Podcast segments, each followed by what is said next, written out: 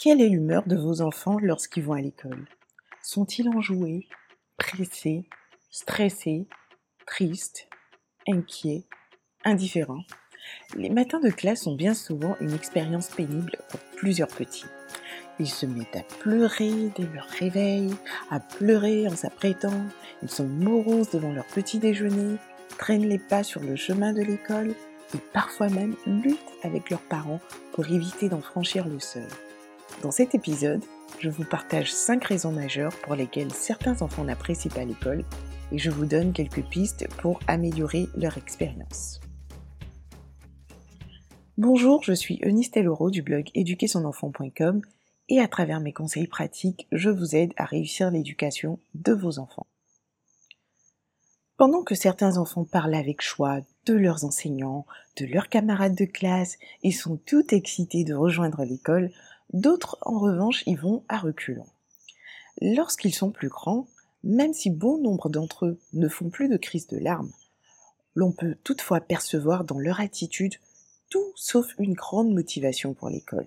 Bien au contraire, ils éprouvent un profond dépit qui se manifeste assez souvent par un énorme soulagement dès qu'il y a une grève, un véritable enchantement dès qu'un enseignant est indisponible pour cause de maladie ou autre, un bonheur indescriptible lorsque la période des vacances scolaires approche, et parfois une joie étrange lorsqu'une maladie les cloue quelques jours à la maison. Il y a nécessairement une ou plusieurs raisons à toutes ces attitudes qu'aucun parent normalement constitué ne souhaiterait voir chez son enfant. Pour les connaître, chaque parent concerné pourrait demander à son enfant Mais au fait, pourquoi n'aimes-tu pas l'école? Pourtant, cette approche bien qu'évidente n'est généralement pas toujours satisfaisante pour les raisons suivantes. L'enfant en petite section ou en moyenne section n'a pas toujours la capacité d'exprimer de manière adéquate ce qu'il vit, pense ou ressent, parce qu'il est toujours en phase d'apprentissage du langage. Et s'il ne se sent pas en confiance, l'enfant plus âgé pourrait avoir peur d'être jugé ou blâmé pour les raisons qui font qu'il n'aime pas l'école. Or, il est important pour tout parent de connaître les causes de ce manque d'engouement, en vue d'y remédier, car un enfant qui n'aime pas l'école a moins de chances de réussir dans le système. Pourquoi donc nos enfants n'apprécient-ils pas l'école parfois? Première raison, un personnel éducatif austère et peu encourageant. Chers parents, imaginez-vous devoir passer vos journées avec des personnes autoritaires, arborant un regard sévère, prêtes à vous humilier publiquement, à vous réprimander à la moindre erreur à vous remonter les bretelles au moindre écart de conduite, à vous punir parfois injustement. Votre voisin de classe chuchote pendant le cours. Le maître se retourne du tableau et croit que c'est vous qui avez chuchoté. Vous essayez de vous expliquer, il vous enjoint de vous taire immédiatement et d'aller au coin. Prenons un autre exemple. Le professeur contrôle les cahiers d'exercice vous rendez compte à l'instant que vous avez malheureusement oublié de ranger le vôtre dans votre sac après avoir terminé vos exercices. Vous voilà puni. Bravo, vous venez de remporter un moins deux pour le prochain devoir. Comment vous sentirez-vous dans un tel environnement? Serez-vous heureux de retrouver chaque matin le chemin de l'école? Avouez que cela ne vous donne pas du tout envie. Mettez-vous donc à la place de votre enfant et devinez ce qu'il peut ressentir. Au passage, je ne suis pas contre les punitions, je crois qu'elles sont nécessaires dans l'éducation d'un enfant. Seulement il faut les utiliser à bon escient pour qu'elles le construisent au lieu de le détruire.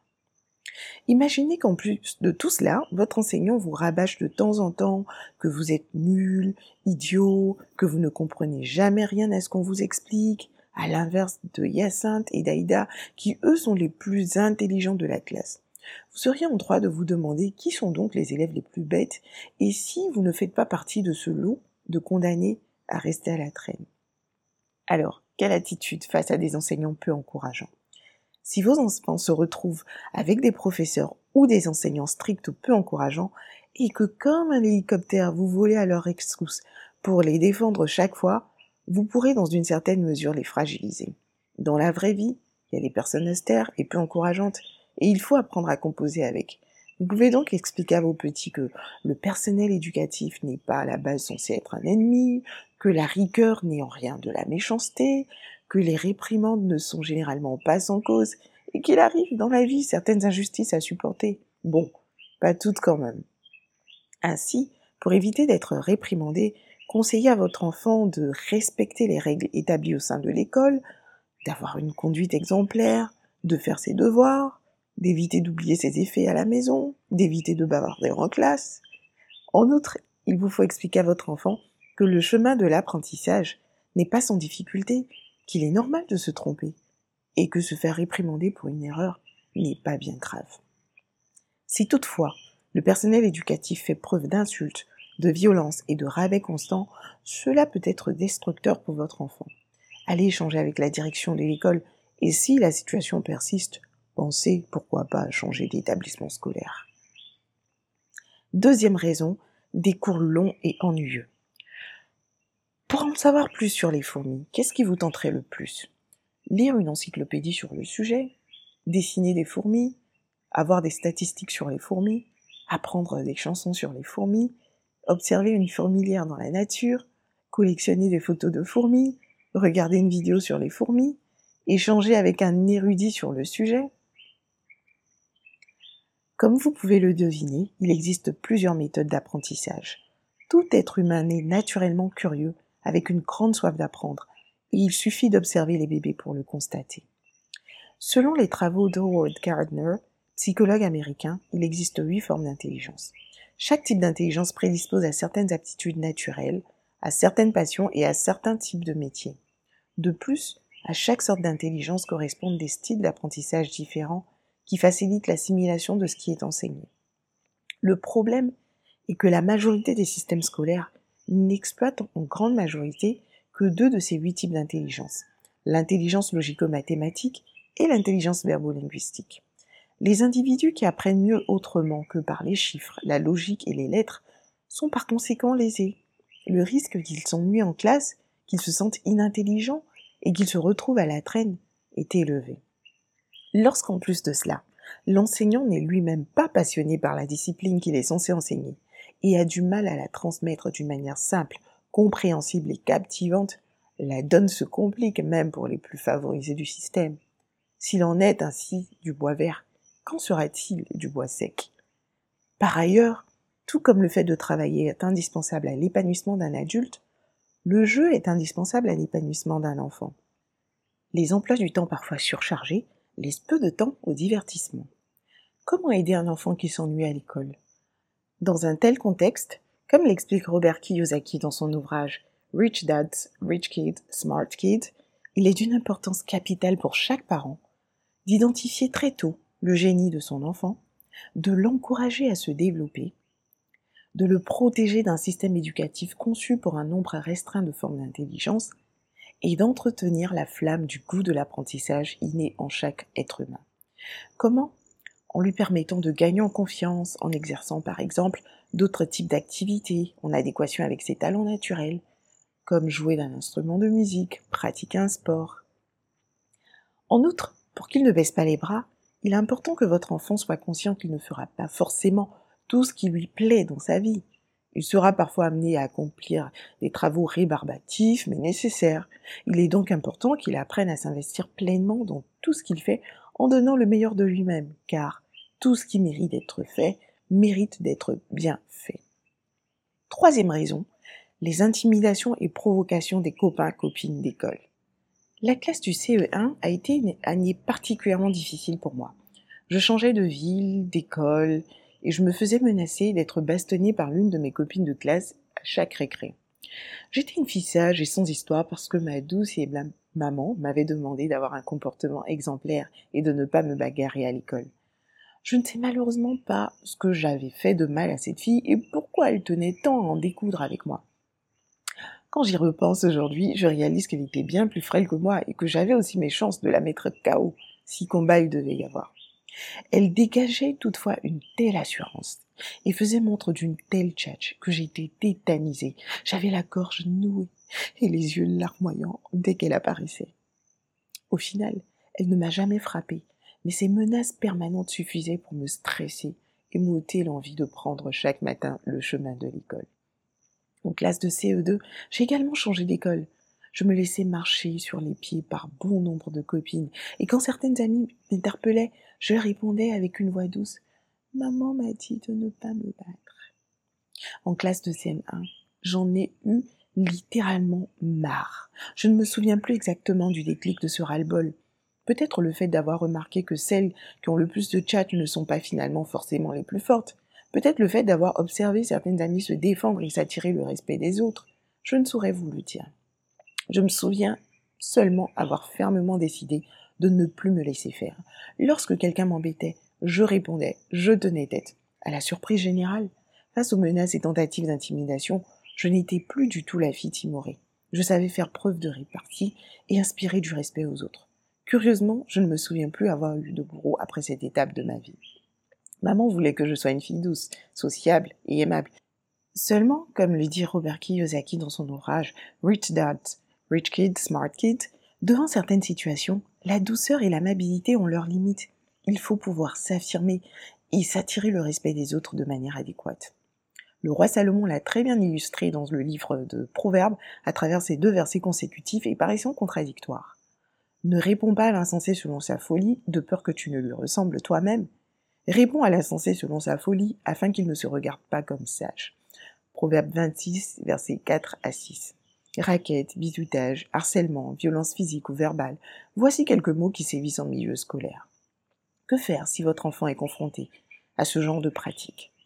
Il est difficile de donner une formule miracle qui marcherait dans tous les cas. Cependant, sachez que si vous volez systématiquement au secours de votre petit, en allant menacer ses pères ou en allant vous plaindre à l'administration, vous le fragiliserez certainement. Votre enfant doit apprendre à s'affirmer sans pour autant devenir une personne agressive. Cela suppose qu'il ait confiance en lui, et vous avez un grand rôle à jouer à ce niveau. Cela nécessite qu'en famille, vous ne le primiez pas la plupart du temps et que vous lui laissez le soin de dire ce qu'il pense. Votre enfant doit apprendre à se défendre soit en faisant preuve de répartie face à ses provocateurs, soit en les signalant à l'administration. Enfin, s'il n'y a pas de changement, intervenez, prenez l'affaire en main, parlez-en aux autorités administratives de l'école, aux parents des agresseurs. Si votre enfant est un adolescent et que la situation atteint des proportions inquiétantes, sachez que le bizutage et le harcèlement sont punis par la loi dans plusieurs pays. Vous disposez donc également de recours légaux. Quatrième raison, le stress des évaluations entre avoir une mauvaise note et voir un ouragan dévaster votre ville, que préférez-vous? Posez la question à un élève qui ne se sent pas prêt pour son contrôle. Vous risquez d'être surpris par sa réponse. En classe de terminale, nous devions avoir un devoir de géographie dans une période pendant laquelle nous avions un nombre pléthorique d'exercices et de contrôles dans plusieurs autres matières. Je me sentais submergée et je ne souhaitais pas avoir une mauvaise note. Dans la même période, des rumeurs circulaient à propos d'un ouragan, d'un cyclone ou d'une grosse tempête qui devait s'abattre sur la ville. La rumeur était inquiétante et j'avais prié de tout mon cœur pour que le Seigneur nous épargne cette catastrophe qui risquait de causer d'énormes dégâts matériels et humains. Les jours passaient, le devoir de géographie approchait. J'étais hyper stressée et je ne me sentais pas du tout prête.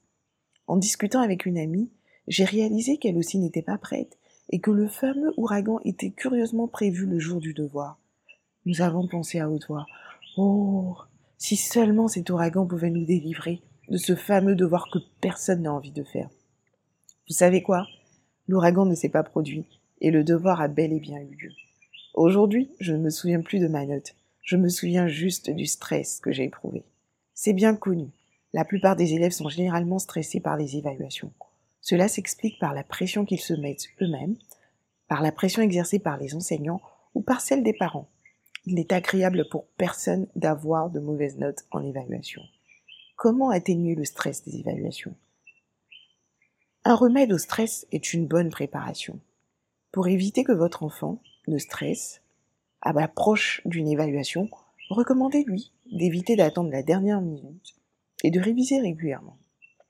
Cinquième raison, le déboussolement.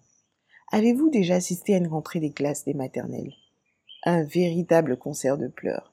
Maman, je vais aller chez ma maman. Et oui, que serait le monde sans les mamans? Faire sa première rentrée scolaire ou changer d'environnement peut être une expérience déstabilisante pour un enfant. Absence de repères, de visages familiers, d'amis, méconnaissance des règles. Voici autant d'ingrédients pouvant ôter à un enfant toute envie d'aller à l'école. Comment atténuer le stress lié à un changement d'environnement? Vous pouvez faire visiter les lieux à votre enfant avant la rentrée et lui expliquer le fonctionnement de l'école si vous le connaissez. Trouver un aîné, une sorte de parrain qui l'aidera à trouver ses repères. Faire comprendre à votre enfant qu'il est normal d'être déboussolé dans un environnement nouveau dans les premiers jours. À ce propos, vous pouvez lui raconter l'une de vos expériences en rapport avec un changement d'environnement afin de l'encourager. Exhortez votre enfant à aller vers les autres et à se faire de nouveaux amis. Pour finir, l'école n'est certes pas facile, pas parfaite, mais que seraient nos enfants si elle n'existait pas? Chaque parent serait-il en capacité d'instruire ses enfants à la maison? Serait-il capable de faire preuve de cette patience, de cette douceur, de cette rigueur, de ce professionnalisme tant attendu de la part du personnel éducatif? Pas si sûr. Et puis, chers parents, avouons que nos enfants ne sont pas toujours faciles à vivre. Beaucoup d'entre nous s'énervent rien qu'en révisant occasionnellement quelques minutes avec leurs enfants. Les périodes de confinement ont d'ailleurs permis à bon nombre d'entre nous de reconnaître et de saluer la patience du personnel éducatif qui est très souvent mise à rude épreuve. Même si aujourd'hui l'on assiste au développement de pédagogie alternative, qui elle aussi reste dans une certaine mesure perfectible et assez coûteuse, en attendant que des évolutions significatives se produisent à plus grande échelle, chers papa et chers maman, nous avons quelques billes pour améliorer l'expérience de nos enfants et les amener à tirer le meilleur parti du système. Si vous désirez réussir l'éducation de vos enfants, vous êtes libre de télécharger gratuitement mon e-book 26 secrets pour faire de vos bouts de des modèles sur www.éduquersonenfant.com. Et si vous souhaitez recevoir régulièrement d'autres conseils, vous pouvez vous abonner aux différentes pages YouTube, Facebook et Instagram. À très bientôt!